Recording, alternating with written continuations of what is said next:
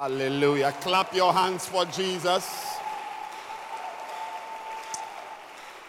Your hand clap is very weak.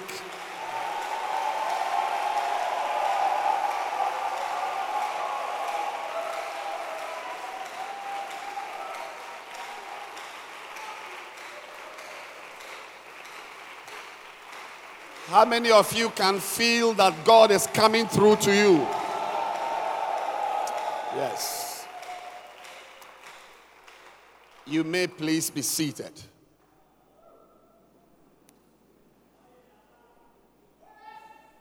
Tell your neighbor, I'm ready for something great.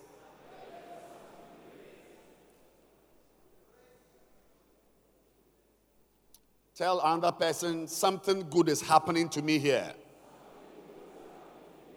Clap your hands for Jesus.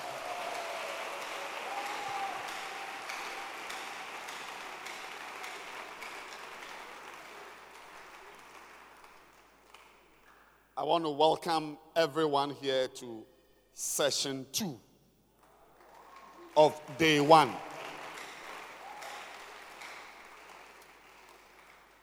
And already we can feel that something very powerful is happening to us.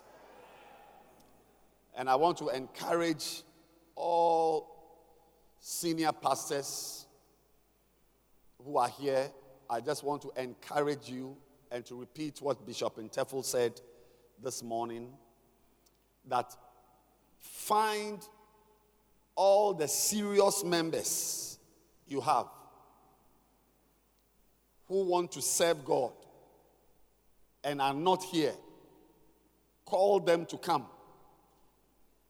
Because it is not good for you alone to hear what God has for you. Even though God called you, you must come with your workers. Amen.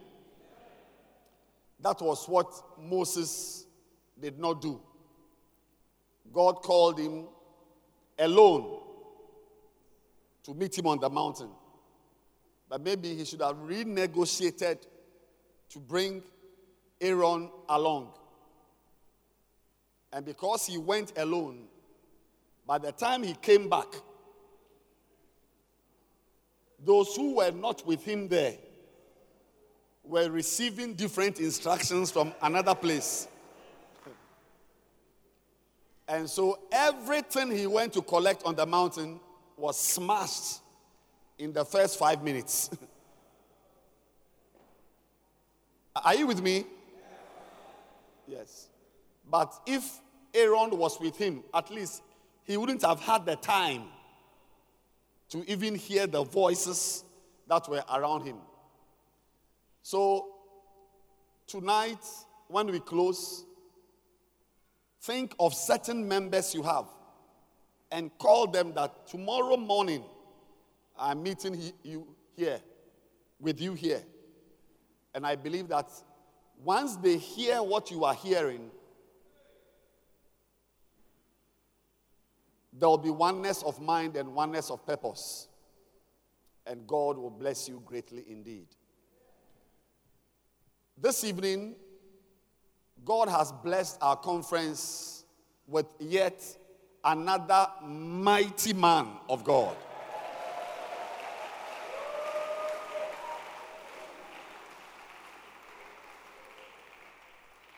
The lineup we have for this week is not a small lineup.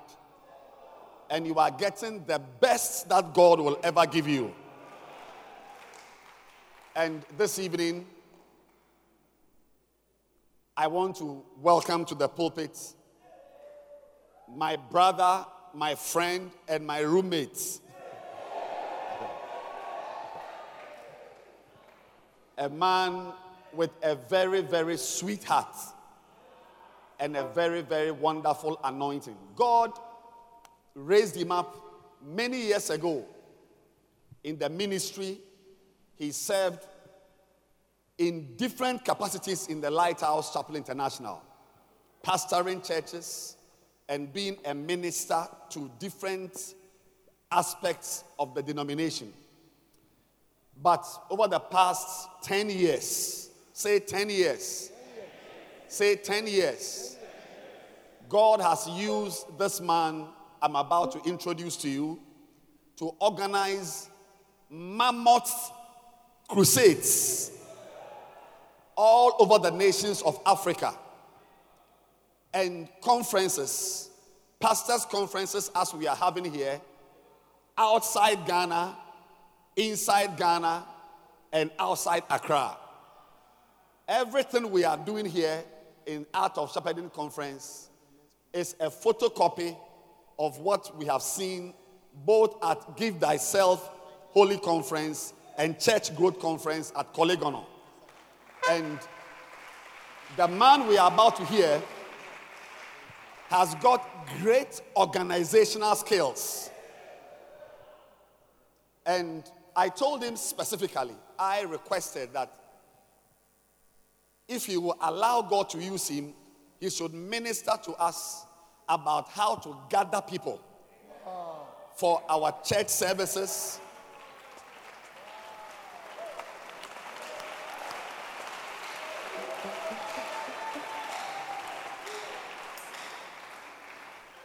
Bishop Ntefo said something this morning. I want to repeat that. Not everyone who speaks at a conference has practical experience. You know, people can go to the internet and gather points and give you points. But by the grace of God, the ministers we are enjoying this week are not coming with theoretical experience, but practical hands on experience. Actually, you see, it is because of your unbelief that they will have to open the Bible to read scriptures but they can just stand with their hand in their pocket and minister powerfully to you. And that is the type of person we are about to receive tonight. He doesn't need to read scriptures. He's a man who has gathered over 500,000 people together in one place at one night. In one night. So I believe that from this Sunday, you will be able to gather your flock wherever they are, as he ministers, the anointing of God upon him will also rest upon you. Because it is not enough to have the members, it's also important to gather them. But I don't know where God is going to lead him tonight. But I believe that whatever he says on this stage is coming from a heart of practical experience and ladies and gentlemen, I'm glad and excited that tonight I have with us a man who has given birth to only girls. Yes, in his house, is the only boy in the house. Yes, and when a man has been with girls, he's, he, he's very romantic at heart. I want us with joy, with a shout, to welcome my friend and brother, Bishop Prince Charles Adar.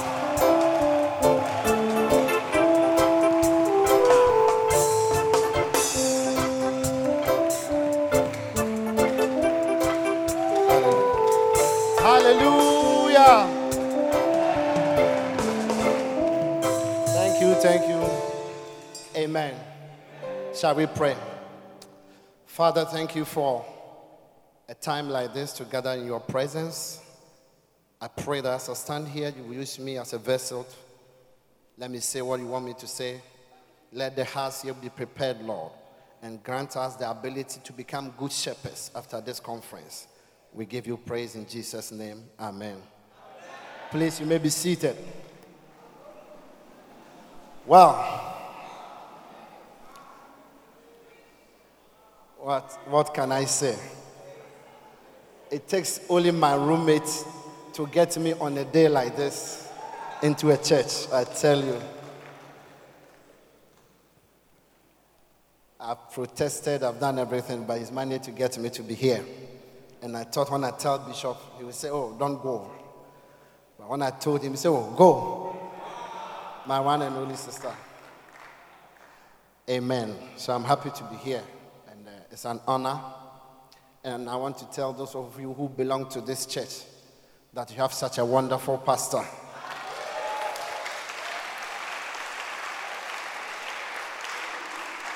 You have a wonderful pastor, a wonderful shepherd, and like he said, we've been traveling together, sleeping in cars, sleeping in strange places for the past 12 years as we started the Healing Jesus Crusade.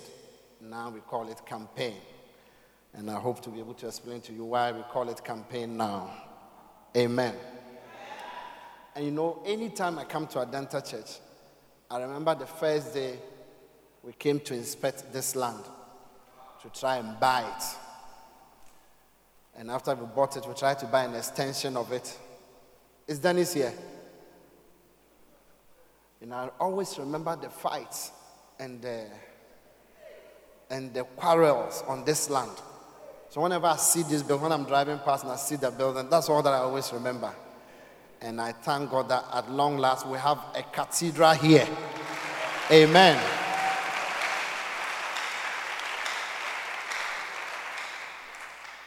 And I want to say good afternoon to Bishop Ntefo for being here, for Reverend Kingsley. You know, we are all called bishops, but we are all not the same. Bishop Ntefo was my pastor. He was the chairman at my wedding when I got married. So even though I'm called a bishop, it's not the same. Turn to your neighbor and say, It's not the same. It's true. Your pastor, when he was a pastor at the Mataheko Church, and I used to go there with Bishop to the church, he was a pastor with, I'm sure, maybe 300 people in his church at Mataheko in those days. And I was a young pastor. I didn't understand many things, I didn't even know many things. So if I look at Bishop Ogo today, we are all bishops or whatever you want to call it. But he's Bishop Ogo. Do you understand what I mean?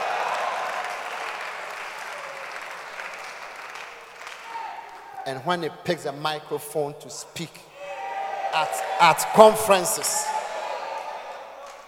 I, I, tell you, one time I arrived at the, I came, I took him, we went to the conference, and whilst he was speaking, I went back to go and bring Bishop Dag, the evangelist. When we arrived, one of the pastors met him at the lobby.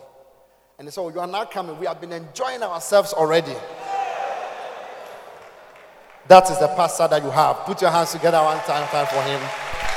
Amen. Well, like Bishop Ogo said, he told me that I should talk about practical ways of gathering. And I've been thinking about it. What I do or what I do with my team is not written down. We just do it.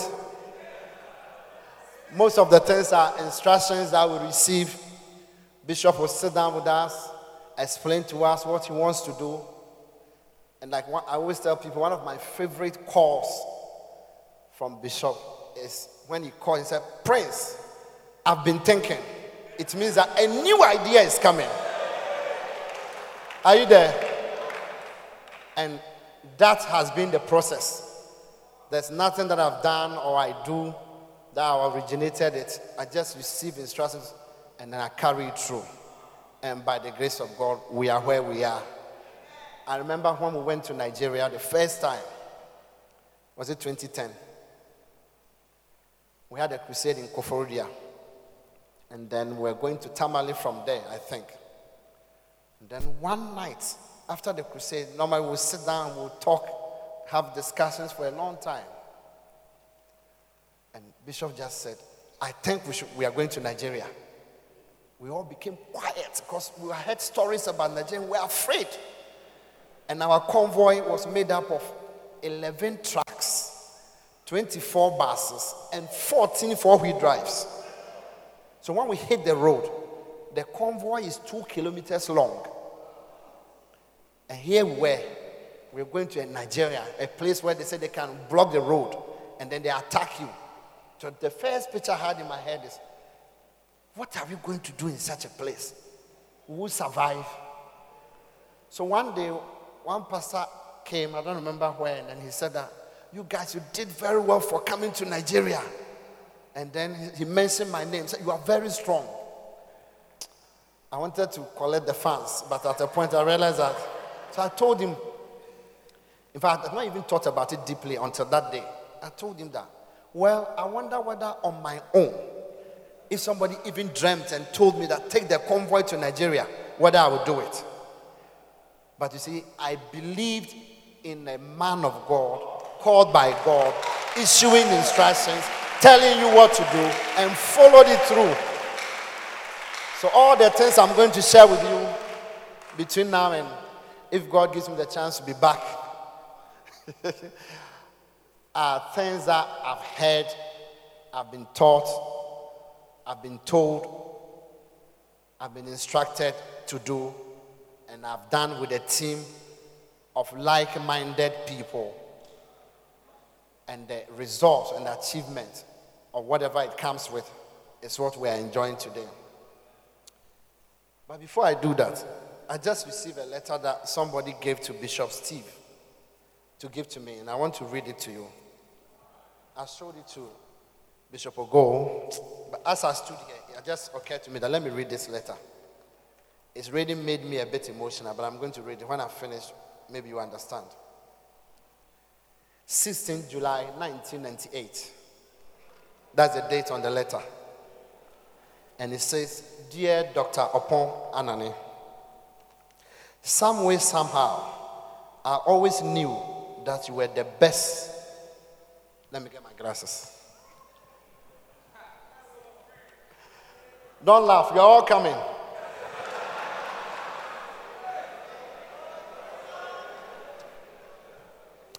I said, some way, somehow, I always knew that you were the best supervisor a student can get. If for nothing at all, the way my colleagues would say, as for you, you are lucky to have Dr. Okwanane and Dr. Awache. Having written to Professor Hinch and speaking to Professor Levy, however, gives me a better picture for me to appreciate this all the more. And I do believe that this is one of the few moments I will get in my life to say that I appreciate you as my supervisor. I count it a privilege to work under you, and I want to use this opportunity to convey what is on my heart that I will forever be grateful. Thank you, and may God bless you. Your student, Prince Charles Adai. And then there's a note under. This is a photocopy of a letter I wrote in 1998. He's written Dear Bishop Adai, I came across this letter today over 19 years after it was written. You were one of my best students, and I'm very proud of you. May the Almighty God bless you and your family. Dr. Kwame Opoanane.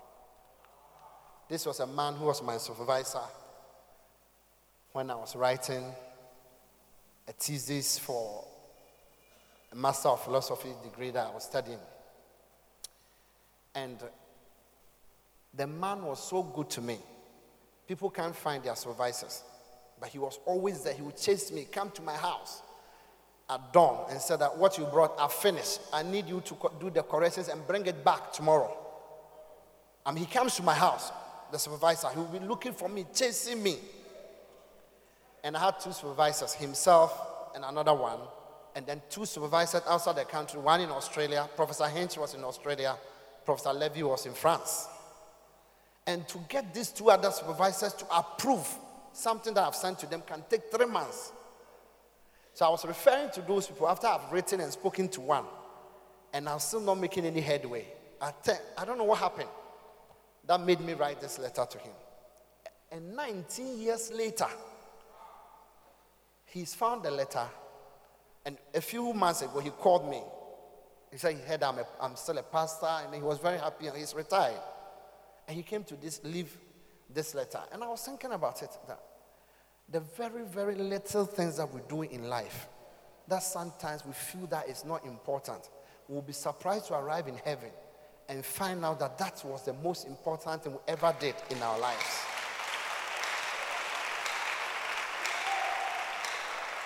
I mean, if I look at this letter, I don't think I wrote any format, or probably a spell of the moment, how I felt, and I just wrote it.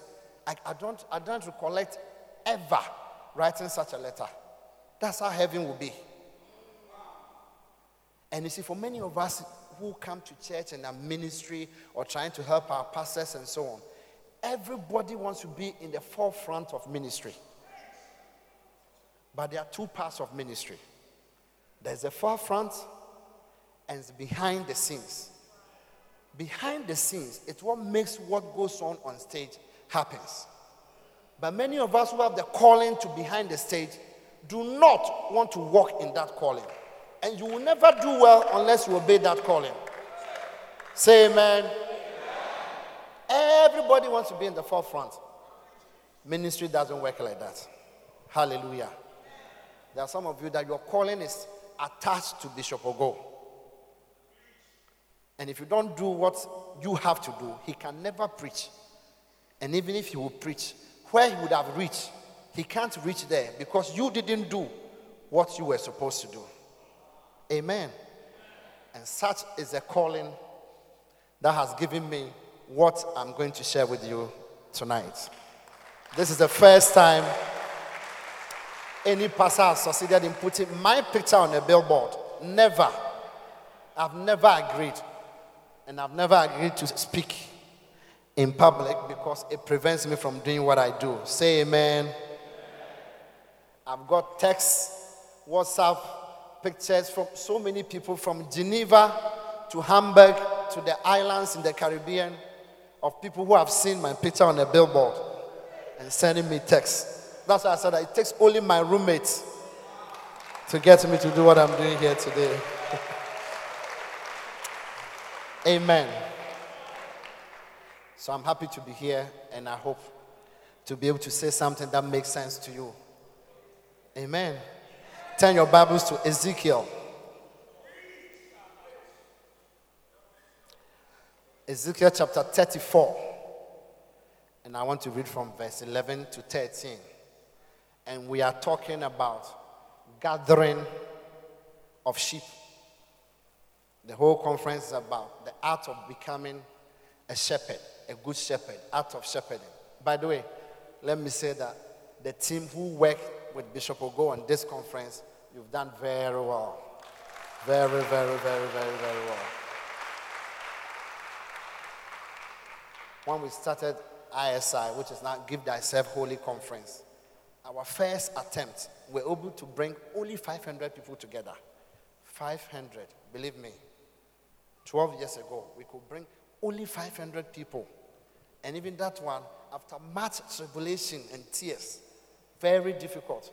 So as the years have gone by, then we evolve, we get new ideas through the direction and inspiration of Bishop, and we keep on moving on. For your first attempt, first time, to have people from here from morning to because in those days we had to even camp them at Commonwealth Hall so that they would stay. Do, do you understand it? So it's a it's a it's a mighty work that you have done here. God bless you all. He said, For that says the Lord God, Behold, I, even I, will both search my sheep and seek them out. By the way, there's a difference between the word search, and seek. They look the same, but they are not. Please, next. As a shepherd seeketh out his flock in the day that he is among his sheep that are scattered, so will I seek out my sheep and will deliver them out of all places where they've been scattered in the cloudy and dark day. And I'll bring them out from the people and gather them from the countries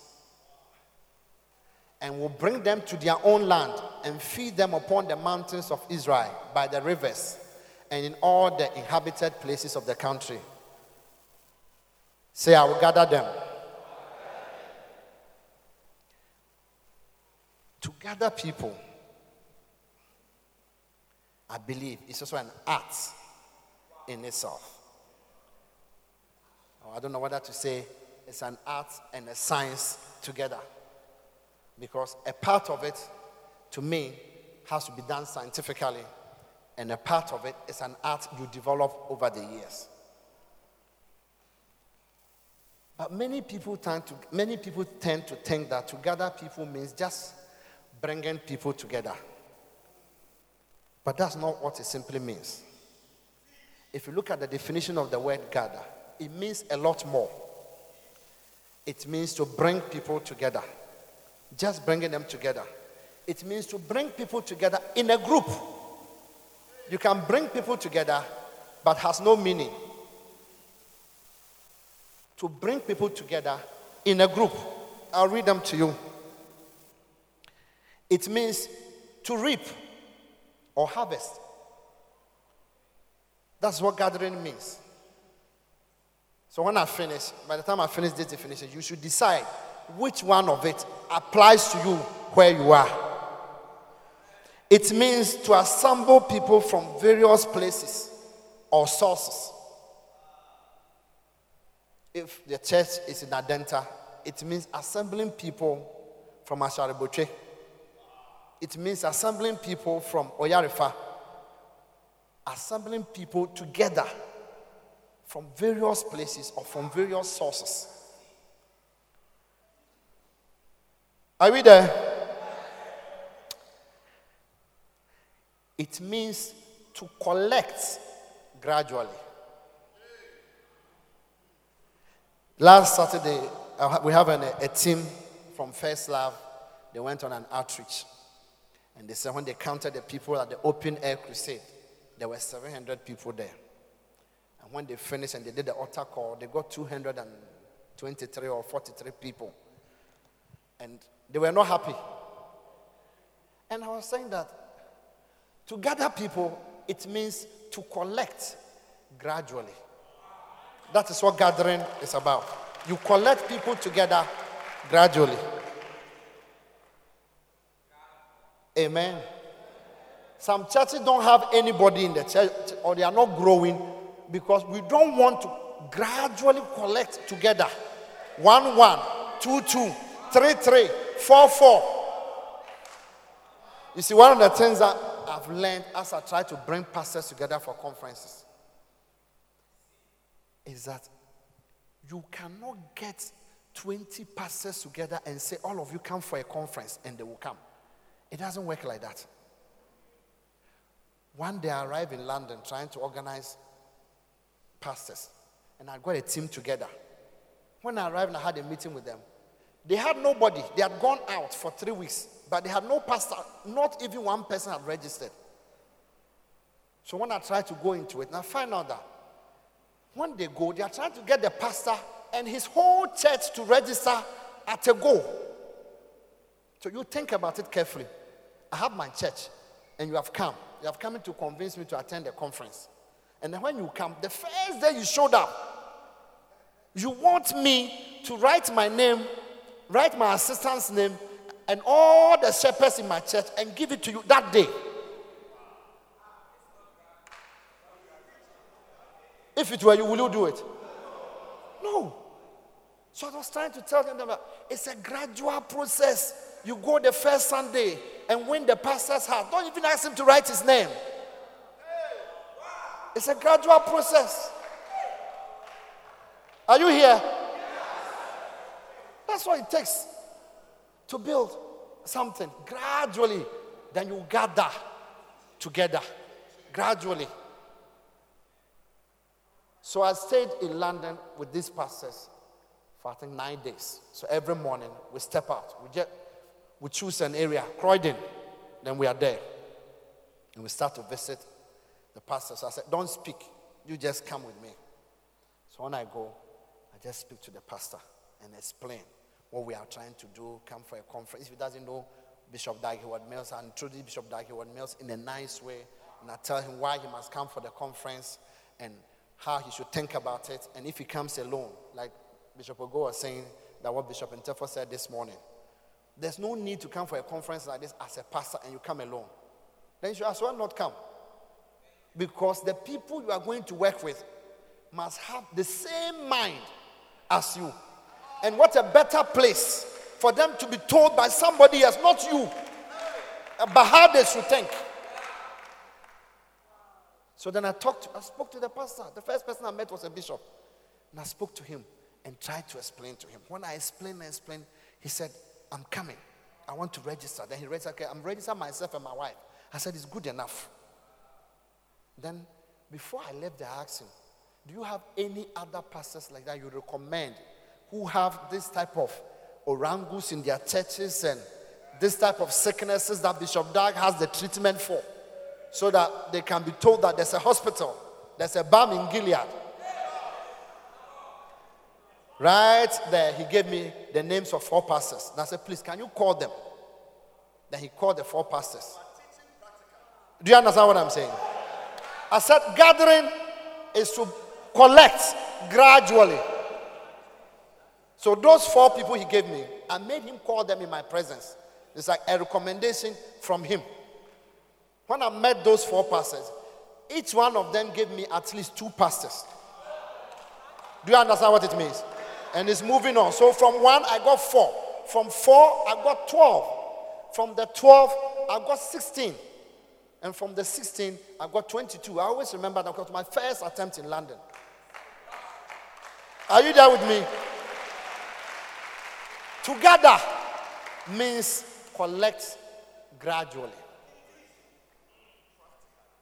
And if you don't collect gradually, you will have nothing. Nothing at all. Say amen. When you get one person, use that one person to get one more person, and use that one person to get two people. I think in, in biology it's called binary fission. One gives rise to two, two gives rise to four, four gives rise to eight. So before you can, before you know it, you have 16 people, but the 16 people have become 64. But it is a gradual process. Amen. Are you here or you've gone home? Okay. The next definition of gathering is to pick up piece by piece. To pick up piece by piece. It always reminds me of a convert I got when I was a pastor at the Kotobabi Church years ago. He was a drunkard. And I walked past him in the night. And he asked me a question. And I answered. The next day, I saw him again. So I invited him to church and he came.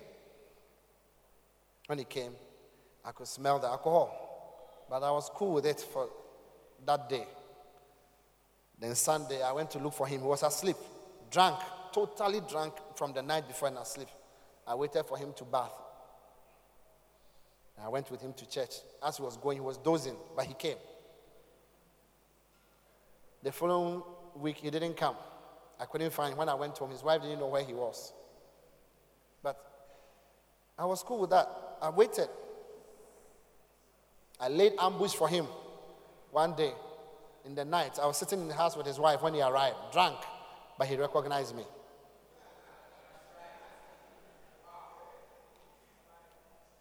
Gradually, I pick up that drunkard piece by piece. I got him to come a few occasions. I got him to not drink for one week. I told him that you, it doesn't matter. You can be drinking. But this week, can you not drink at all this week? Because there's a convention so you come.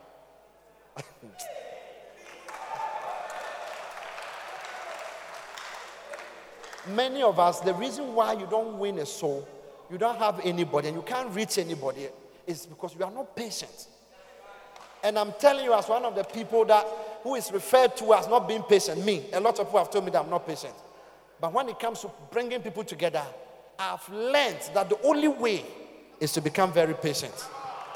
I tell you, this man I'm talking about today is one of the old members of the church today. He's a contractor now. He builds for us at Mampong. That drunkard. I just don't want to mention his name in the microphone. Peace by piece. So, piece by piece means that the person himself that you are dealing with, you are collecting parts of that person in pieces until the person comes together. That is how to gather. That is how to gather. You can never gather a crowd. Anyway, I'm going there.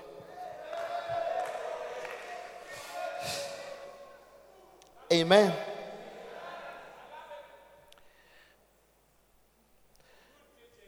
To gather means to pluck. Like how they pluck apples or oranges from trees, they pluck them. What, what does it mean to pluck?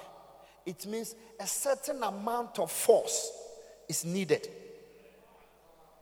to pull it from where it is fixed so that you can put it together. Some of you don't, you are too gentle when it comes to gathering people together. You are too gentle. Ace. I once heard a pastor preaching. this type of tree preachers. And was saying that he saw a lady, and the lady was wearing a dress, and that dress was somewhere here, and two tears of the breast were showing. And then he said, The worst of all is that she was wearing a cross in her neck. And he had put the cross in between the two breasts, squeezing Jesus Christ.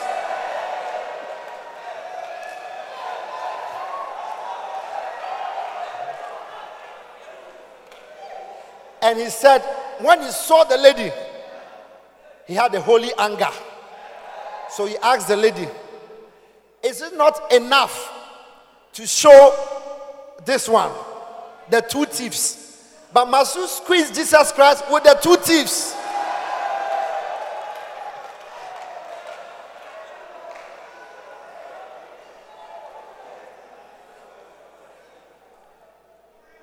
And he says that when the lady got down, he decided to follow the lady. So he followed the lady to try and talk to her. The lady was angry, but he followed the lady. And he says that a few year, months or years or whatever down the line, the lady is now the one who sings in his church.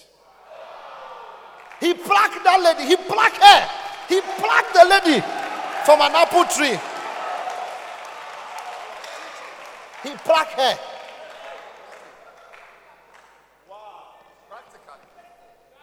There are some of you have people in your life that you can pluck, but you don't want to.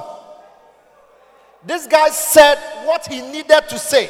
The lady was offended. He followed up and made sure with force he dragged her out. Some people they need to be pulled, they need to be plugged, they need to be dragged to church. One day somebody sent me a cartoon. I don't know, I'm sure all of you have seen it on WhatsApp of a guy who was trying to enter a trotro or something, and the lady was pulling him and said, Today is Sunday, you will go to church. And the guy was screaming, trying to enter. When I saw that, I really laughed.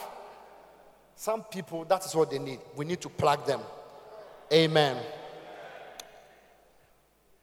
To gather also means to direct.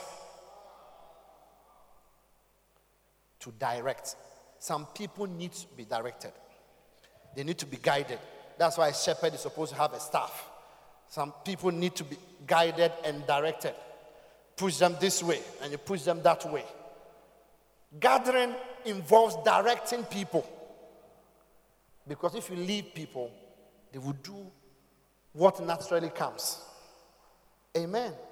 You want to be a shepherd who is gathering, you must have the ability to direct people. To say, go here, don't go here, do this, don't do that.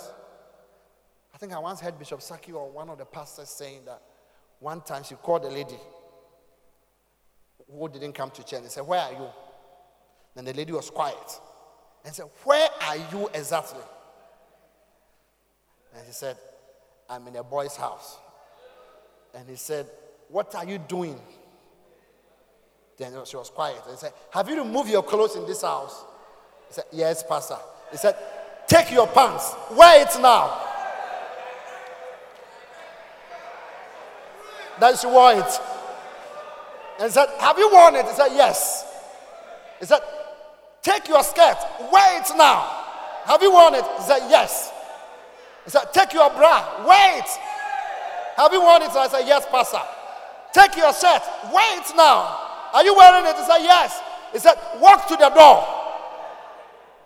He said, I am at the door. So open it. He said, Walk out. she walk out. The pastor was directing his sheep. He was gathering. He was not ready to lose even one. Amen. The pastor was dressing his sheep in her boyfriend's house, getting her out of the house.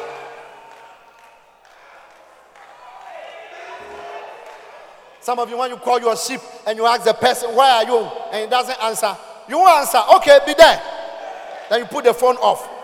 You could have directed that person. You could have saved somebody. You could have helped somebody to wear her panties back. Say amen. amen. Gathering also means directing. Directing people. And sometimes the direction that you give, you may never know that what that single direction will do.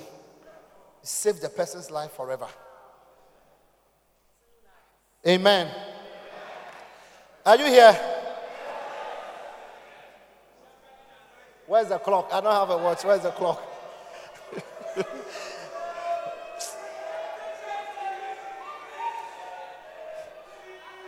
I think the definitions are a lot. I'll give you the last one. One of them it says to pile up. To gather, it means to pile up. Because when you see a heap of tomato, they piled it up. Or you see a heap of maize or corn or something like that. In the same way, when you see a church, as we are sitting here today, we were piled up gradually. We were piled up to become a heap, to become a church. What does this definition mean?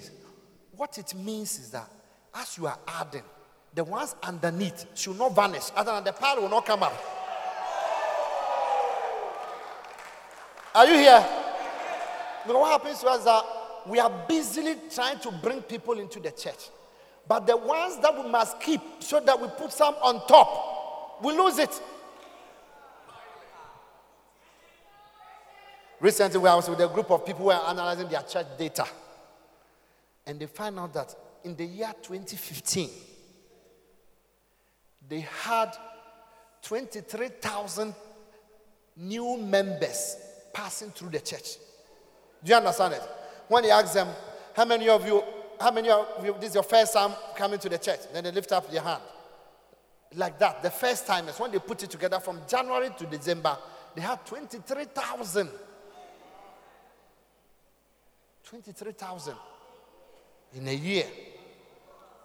And when they look at their, their membership, those who wrote their name that they want to be members in the church, for that same year, they had only 2,400.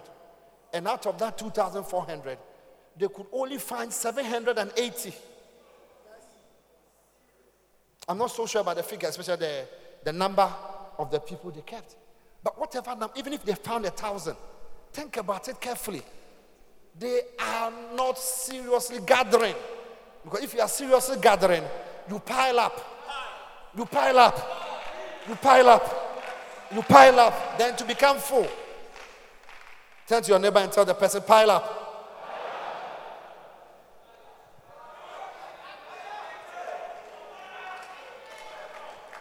Hallelujah. Maybe the last one. It says, to sum, to sum up. To gather means to sum up to bring together, to sum up. You will never know how many people you have or how strong the church is until we bring all the battles together. Isn't it? That is why not even one single battle should be neglected. Not even one. Even if a battle has three people, it's an important battle. Because when you sum it up, that is a gathering. When you sum up the buses, the bustles, and the various people together, the various ministries, that is the gathering. Yeah. To sum up, to sum up the total, everybody, bringing everybody together. That is a gathering. Amen. And if you don't learn the act of keeping, piling up, summing up, you will always be discouraged in your gathering.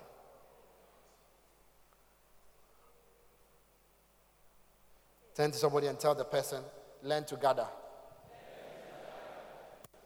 And ask the person, do you understand gathering now?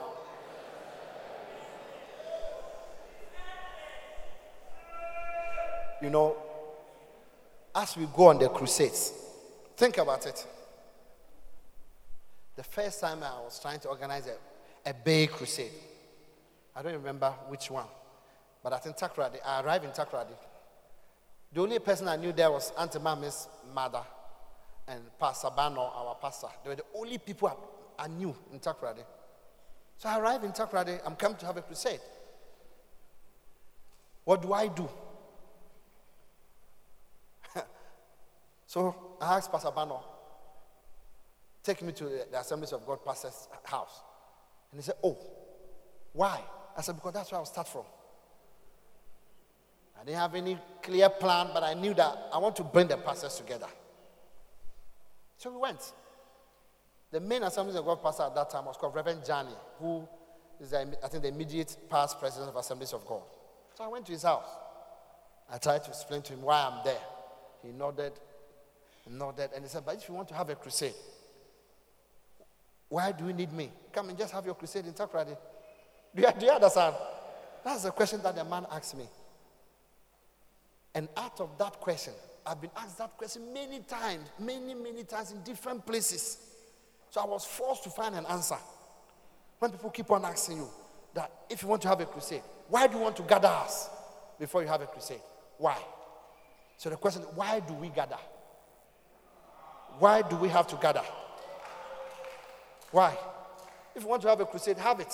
If you want to have a church, have your church service. Why do you want to gather people? There's a reason.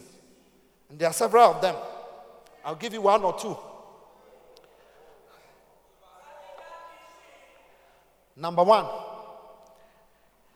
God is always gathering and bringing his children together throughout the Bible. God is always gathering.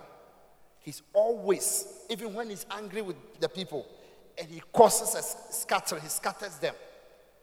He himself will not say, I'm bringing them back together. The first scripture I read is one of them. The next one is Ezekiel chapter 11, verse 17.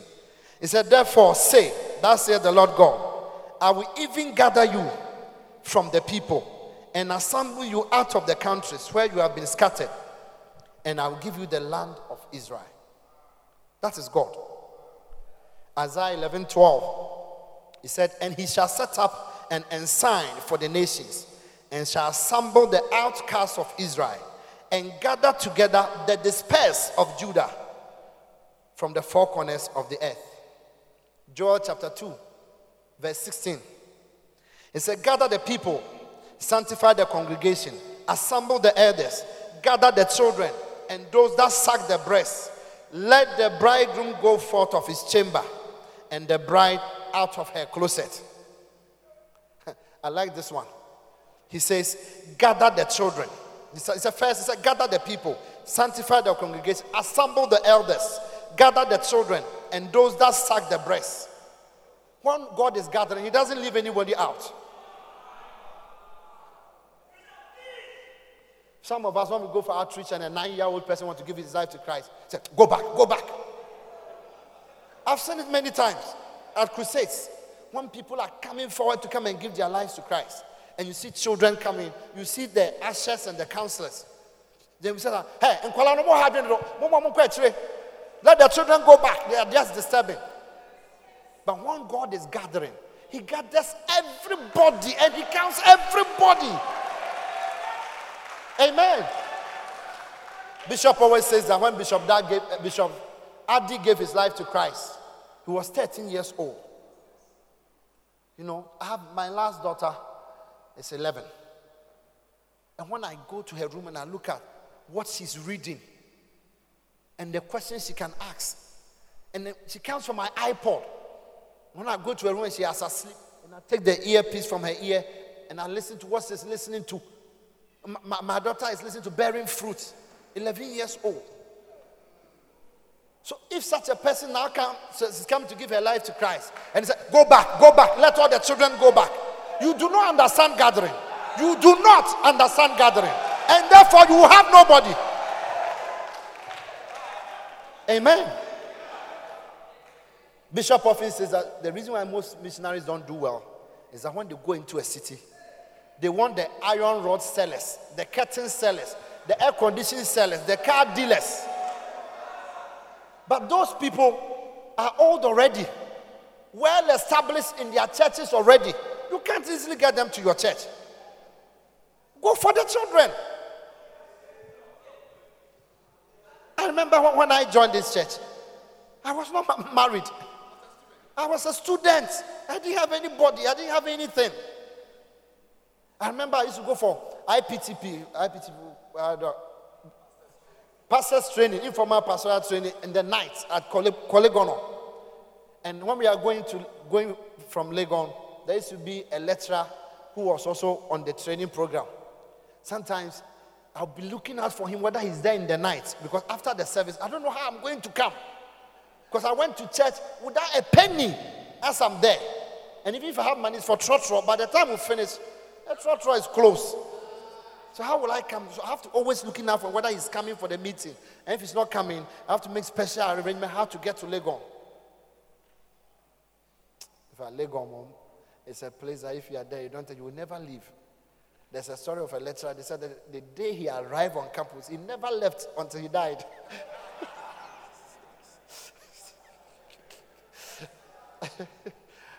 Amen. But some of us, we don't want the children or the younger people, or you want somebody who's already meaty. I mean, it can be. If you want to go and adopt or something, or you want a child, or some people want to adopt somebody who is a millionaire already. How can that be? Before he became millionaire, you have parents. Hallelujah. From today, tell somebody that from today, when we go for outreach, all the children, they shall be counted. Amen. When God was gathering, He counted everybody. Everybody. God counted everybody.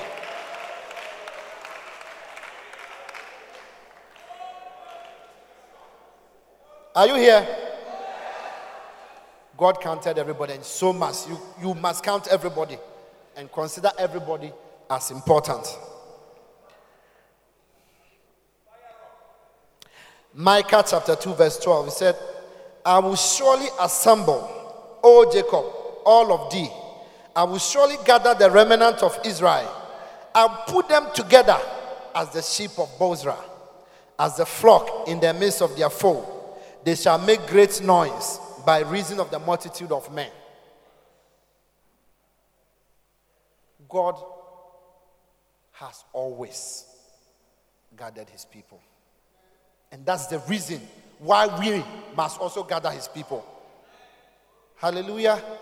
You must be a gatherer in your own small way, in any way that you can. Some of you is your neighbor. You have not greeted your neighbor ever.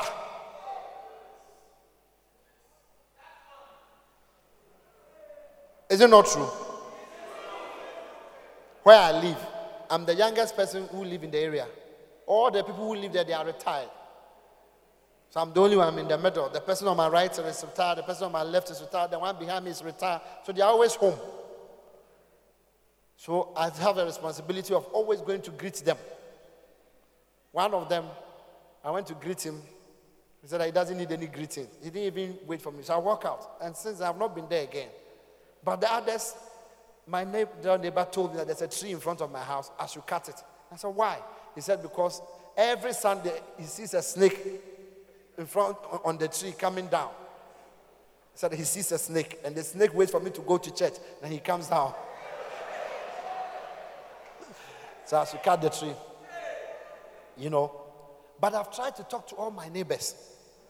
At least they know me as a pastor. You, so you, you don't talk to your neighbor.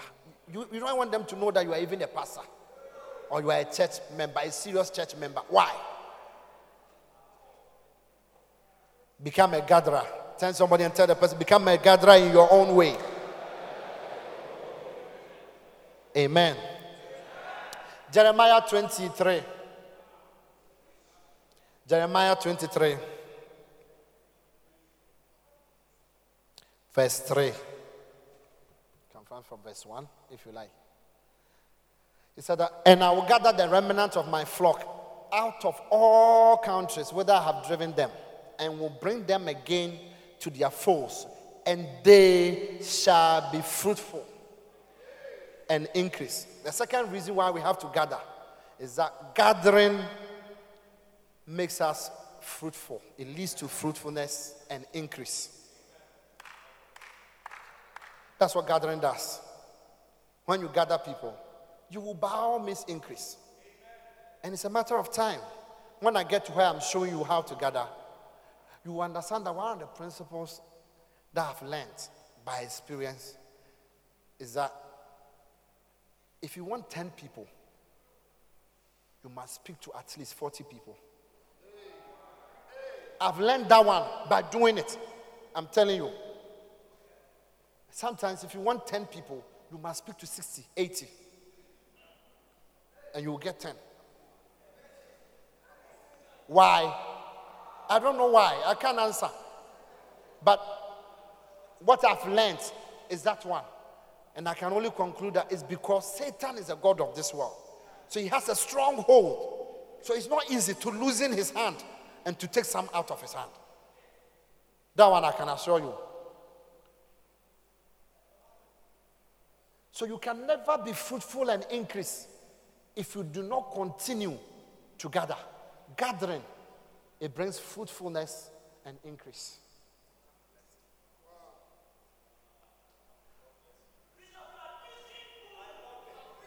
You can never, never, it will never happen. You can stay in church, have parties, do anything. The only thing that will bring fruitfulness and increase is when you gather. And like I was sharing with you, you bring one person, and if you can make that person think like you, that person will bring one more or two more. Anybody who is sitting here who considers himself as a pastor or a to be pastor or a serious Christian who doesn't have a basis of people upon which one person is leading to two, two is leading to four, four is leading to eight, eight is leading to 16, you are not gathering. You are just joking. Or you are just warming the pew, or you are just enjoying the church. You are not helping. You are not in any way contributing to fruitfulness and increase in the church. Thank you. Thank you. And I'm telling you, it's very easy to gather. But many of us think about gathering in terms of a big crusade or a big outreach, which must be organized by Bishop Ogo, and then you are part of it. Then you will know that you are. No, that is just one of them. There are several ways to gather, but the simplest is that you decide that with one person you will get two, with the two people you will get four, with the four people you will get eight, and it will keep on multiplying. By so doing, you will become fruitful and the church will increase. It's a very, that's the principle we have used all these years for the crusades. That's the only principle. We arrive in a town, we find one pastor. One pastor.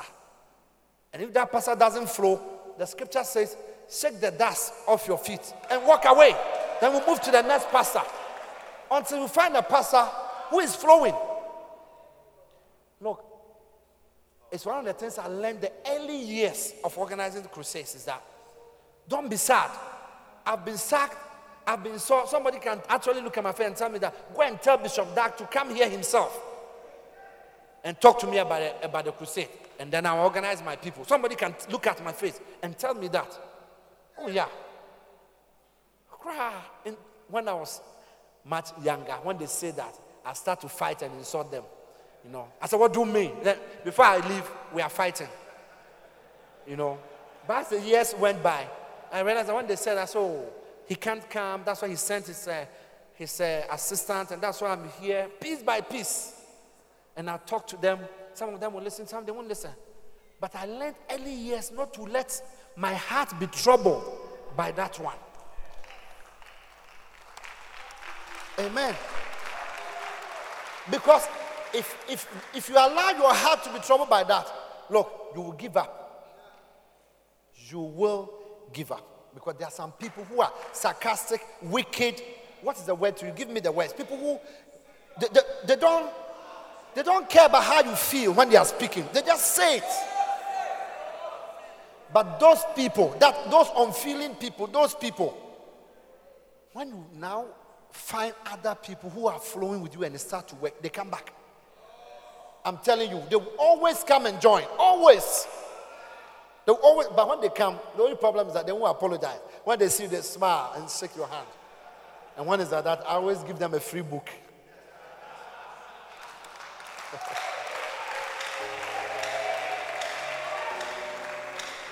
Amen. So decide that you will talk to somebody. He doesn't listen to you, move on to the next person. You will by all means find somebody who will listen to you. I'm telling you.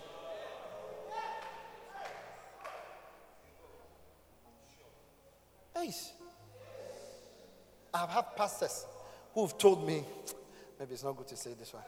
They will tell me that before they can join together to have a crusade, we have to sign an agreement on how much they will get. He, the pastor, will get.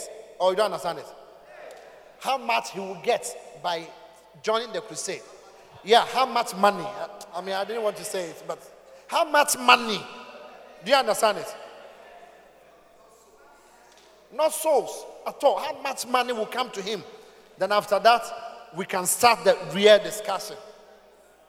Pastors. Then I move on to the next person. I've had. How many of you know Sefwi also?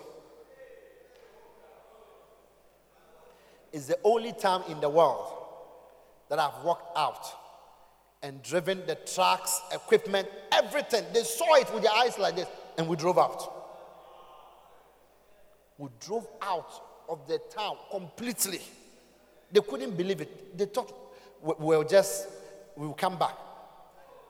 But they were the people to who made nice food for us.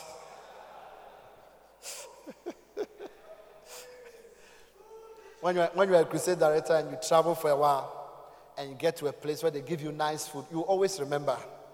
Because sometimes you go for days without any warm food, especially if you're in West Africa. When you drive through some of the places, I tell you. So when you get to a place and they give you nice warm food, you always remember Say amen. so, some of you, you don't understand what I'm saying, but I'm sure my roommate will understand it better than all of you.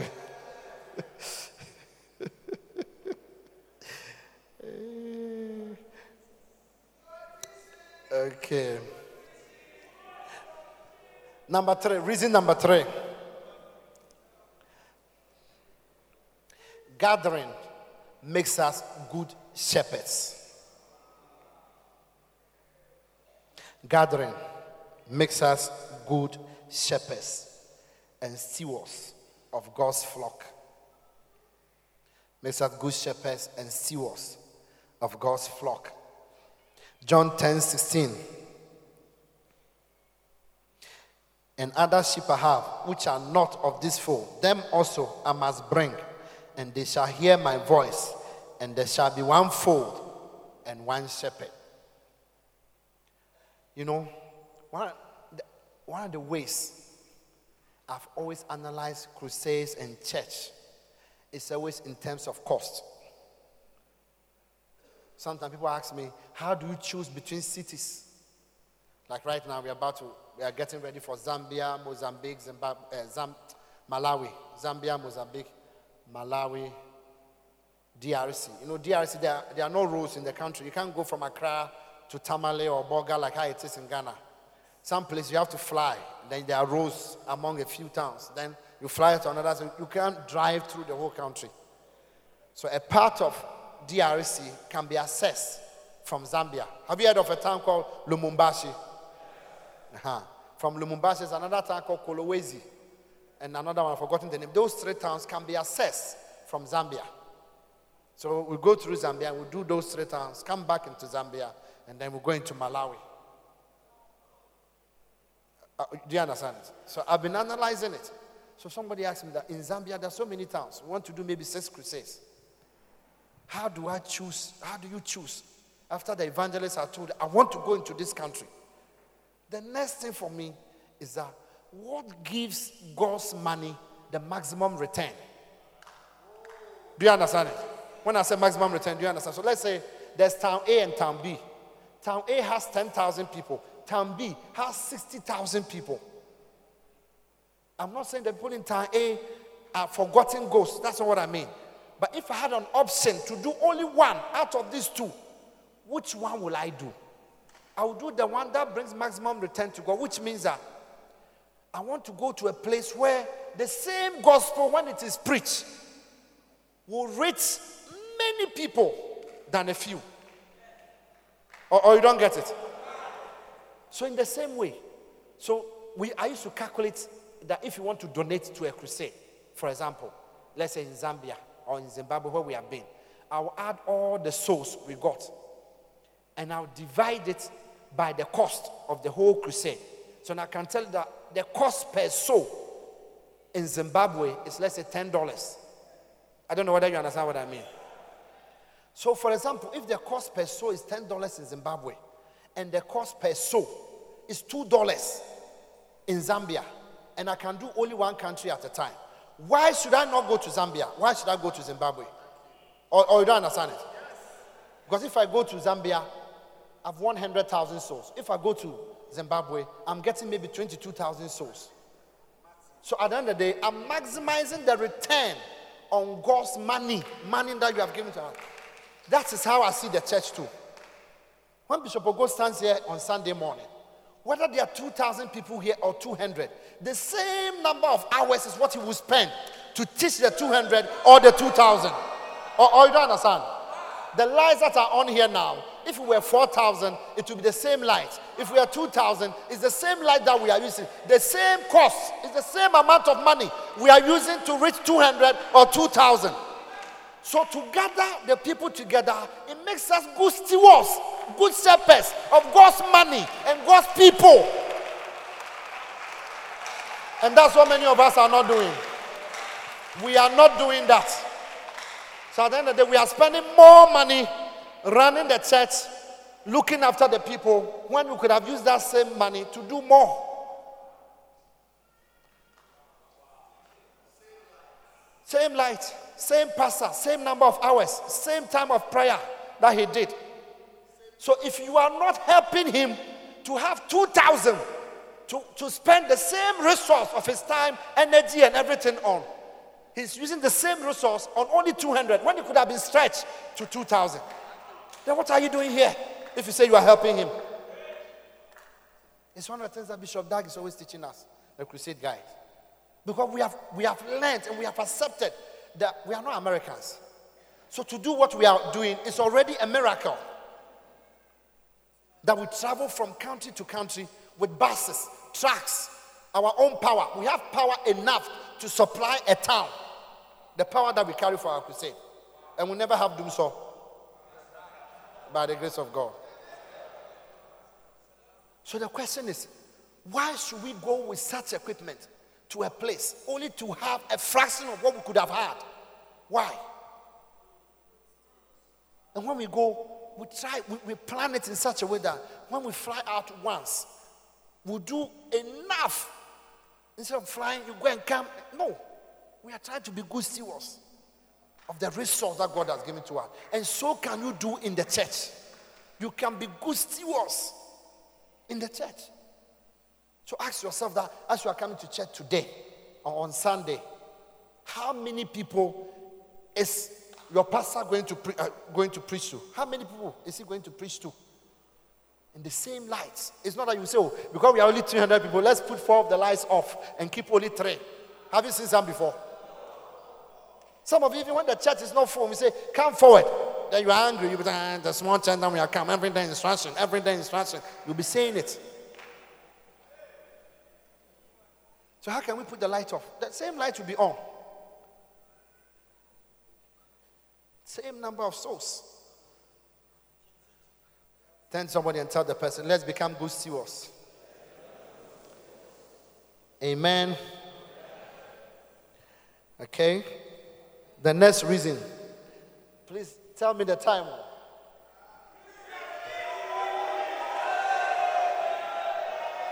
Is there a correct call? Okay.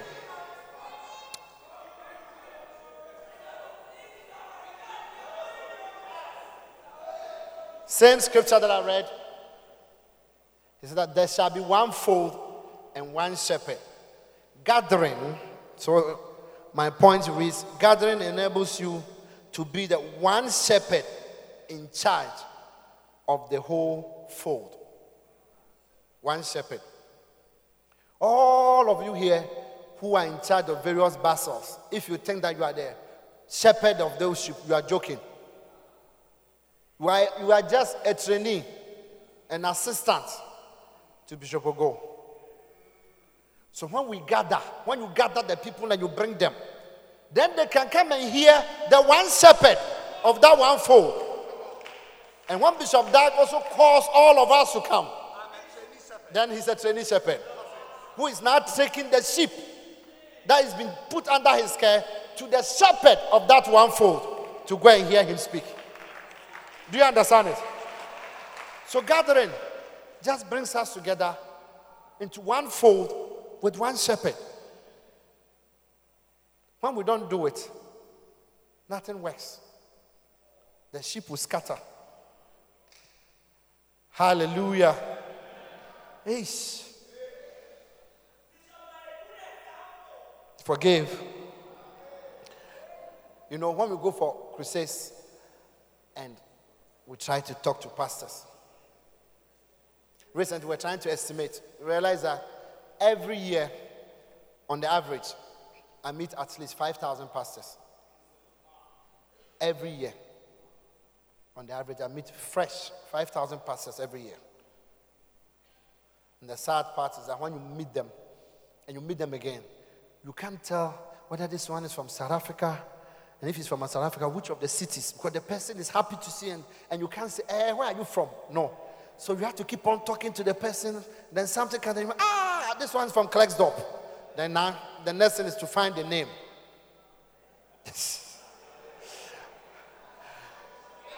but one of the things I've learned is that most pastors, for fear of their sheep not being brought into one fold, they refuse to have a branch. No branch, no bacenta, nothing.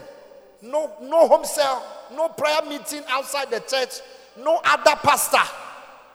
Everybody is just a, a shepherd or trainee shepherd, and it's only him and his wife. Why? Because those who have ventured to try, the people refuse to bring the sheep together. They refuse to be gathered. They refuse to gather. Orangus. So then the, the, the person decides that it's okay. All, all the people should be here. They are my sheep and I can see them every day.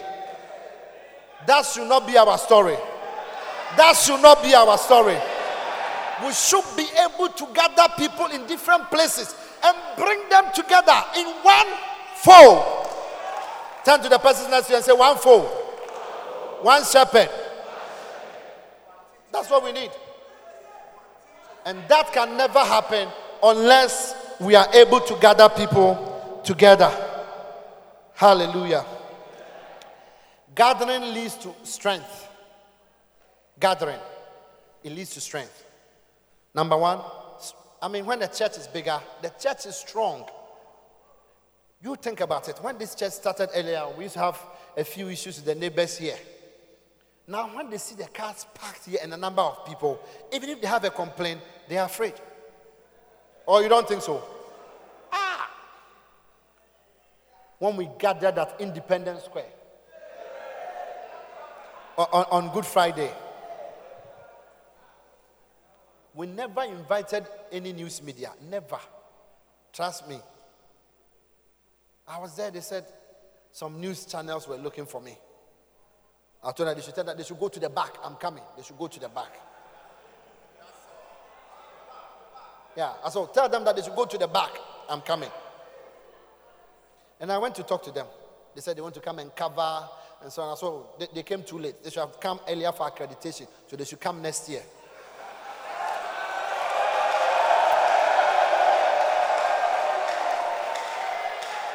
gathering, gathering, it brings strength, strength and power.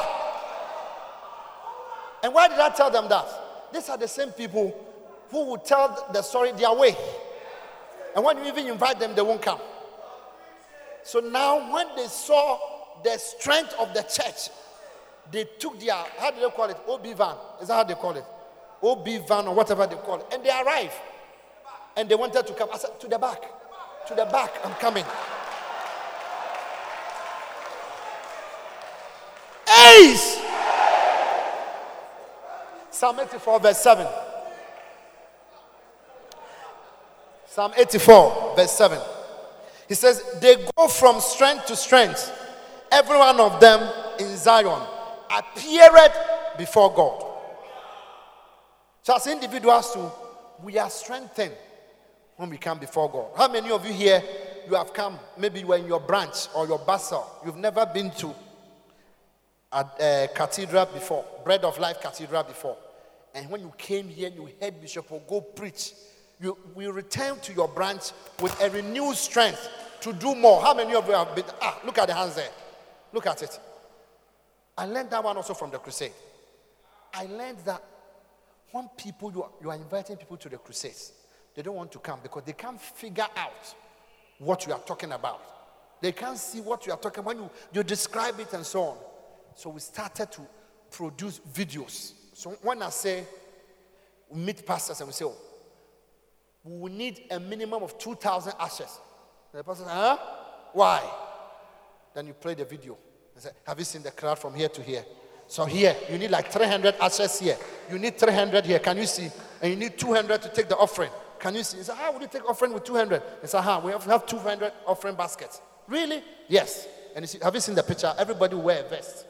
So you see that suddenly the people become quiet and then the strength, you see that they start to understand what you are saying. Hallelujah. So, in the same way, when are a bacenta leader there and you don't bring your people here, there's a certain strength they will not have and you will not have. You will not have a certain strength. But when people realize that they belong to a very large organization, something very big, when they are where they are, they know that challenge. Where I belong, where I'm coming from, it's big. One of the things that happens to our churches in places where we have crusades in other West African countries, sometimes the pastor is so insignificant in the country or in the town. When we finish the crusade, he said that he will be there and they will be receiving calls. Because people start to realize, hey, if this is the church you belong to that has come to do such a big thing, your church must be a very big, one. you must watch out. You are a baby elephant. And when you grow, it will not be easy here. So, in the same way, when you bring the people in your bacenta, when you bring the people you have met at your prayer meetings and different places to the cathedral here, and they come to witness the service, they come to see your bishop preaching, they return with the mind that, Charlie, as for I am an elephant. I am an elephant as I'm here looking like a, a calf, looking like a cow. One day I'll be very big. One day I'll be a giant. Yeah. Amen. Strength comes when we gather. Strength. And we appear before the Lord as a group. Hallelujah. Eesh, Charlie. Time is not helping me. Uh, hmm. Bishop, go.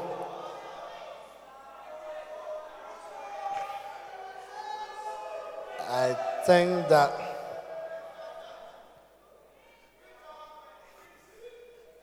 I'll give two more reasons and then I'll end. And then tomorrow I'll continue with the how to gather. Is, do we agree? Tomorrow or whatever. So I'll give two reasons why we gather and then I'll end. Okay? Okay. Number what? Six. Okay. We gather to refocus the sheep. We gather to refocus the sheep. Second Thessalonians chapter 2, verse 1 to 2. We gather to refocus the sheep because people do not naturally like God. He said, Now we beseech you, brethren, by the coming of our Lord Jesus Christ, and by our gathering together unto him, that ye be not soon shaken in mind or be troubled, neither by spirit, nor by word, nor by letter, as from us. Amen. As that day of Christ is at hand. Go back to the verse 1. Now we beseech you, brethren, by the coming of our Lord Jesus Christ, and by our gathering together unto him. So when we gather unto him, we become stable. Because the verse 2 says, the verse 2 says, uh, where am I? That ye be not soon shaken in mind. Amen. When we gather mightily before God, establishment comes. There are some people, you know, if you have heard Bishop talk about the story of uh, one of our pastors that they went to invite to the church in London when the church was starting. He told them that, oh, you go and grow, grow small, and I'll come. Let the church grow small. Isn't it? Some people do not want to join things when it's small. Do you understand it? For those people, they will be stabilized, established when they come before the gathering and they see that, hey, Charlie, it's not, uh, some why it's not a simple church. Maybe you, were, you are meeting in a classroom or in somebody's living room and you are always 11. The person doesn't even think that there's a church. You know, one time, one time an elderly person came to one of my meetings in the early days. We were 12 people or so. And he says that, he said, So you are the pastor? I said, Yes. And so, so this is a church? I said, Yes, it's a church. When you meet such situations, you need a gathering of the sheep to be able to make the people believe you. Amen. And the last reason I believe I want to give is that when we do not gather, it will lead to desolation. Desolation is the re- result of not gathering. When you don't gather the people, where you are will be desolated. How do I know that? Matthew 23, verse 37 to 38. He says, O Jerusalem, Jerusalem, thou that killest the prophets and stonest them which are sent unto thee, how often would I have gathered thy children together, even as a hen gathered her chickens under her wings, and ye will not? Behold, your house is left unto you desolate. Because you refuse to gather, your house is left unto you desolate. There are some people here, I dare say, your bacenta is not how it used to be because you have refused or you have not put in extra effort to bring your people whenever there's a gathering call. That's why your bacenta is not doing well. That's the reason. Because we feel that your bishop is worrying you by always asking, by always asking for you to come together. Even some of you, the branches, that's the reason why you are not doing well. You are not doing well because when there's a gathering call, you do not want to obey. And there it goes. That's the scripture for you there. It said, Behold, your house is left unto you desolate. The headquarters will be growing. Your branch and your bacenta will never grow because you refuse to be guarded. The covering that you would have had under the hand, the hand's wings, you don't have it because you are exposed. Yes.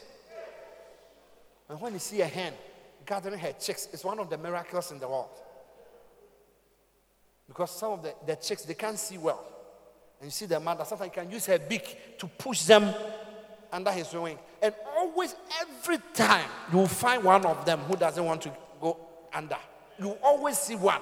When he goes under and to come, then the mother will put him under to go. And often they are the ones who die. But when the chicks are young and they are beaten by rain, they will die. That one is a sure banker. They will die. And you don't want to be guarded. Why?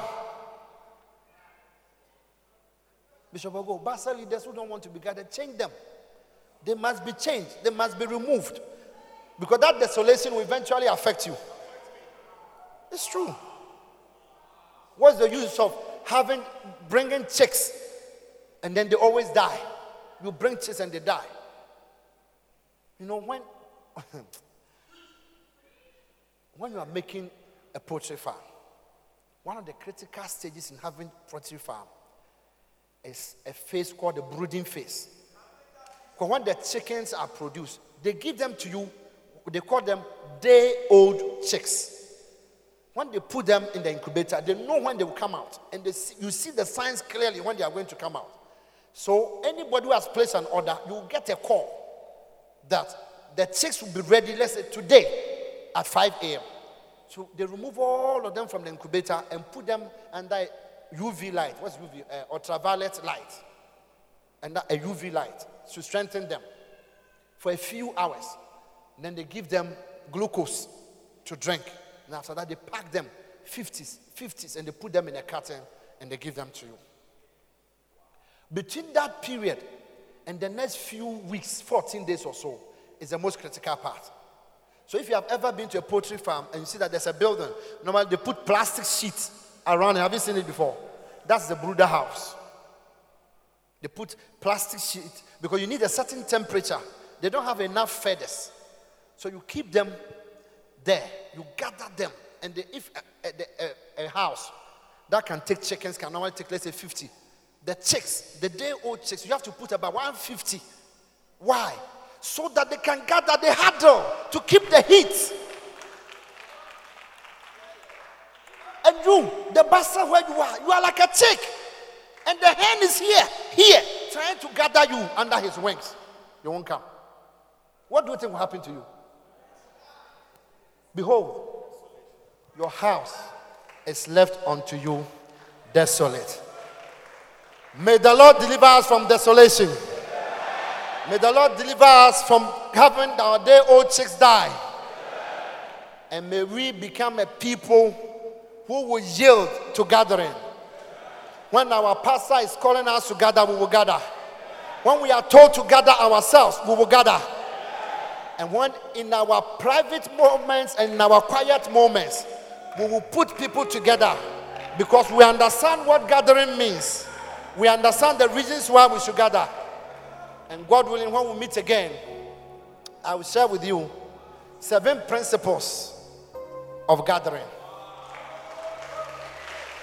Hallelujah. God bless you.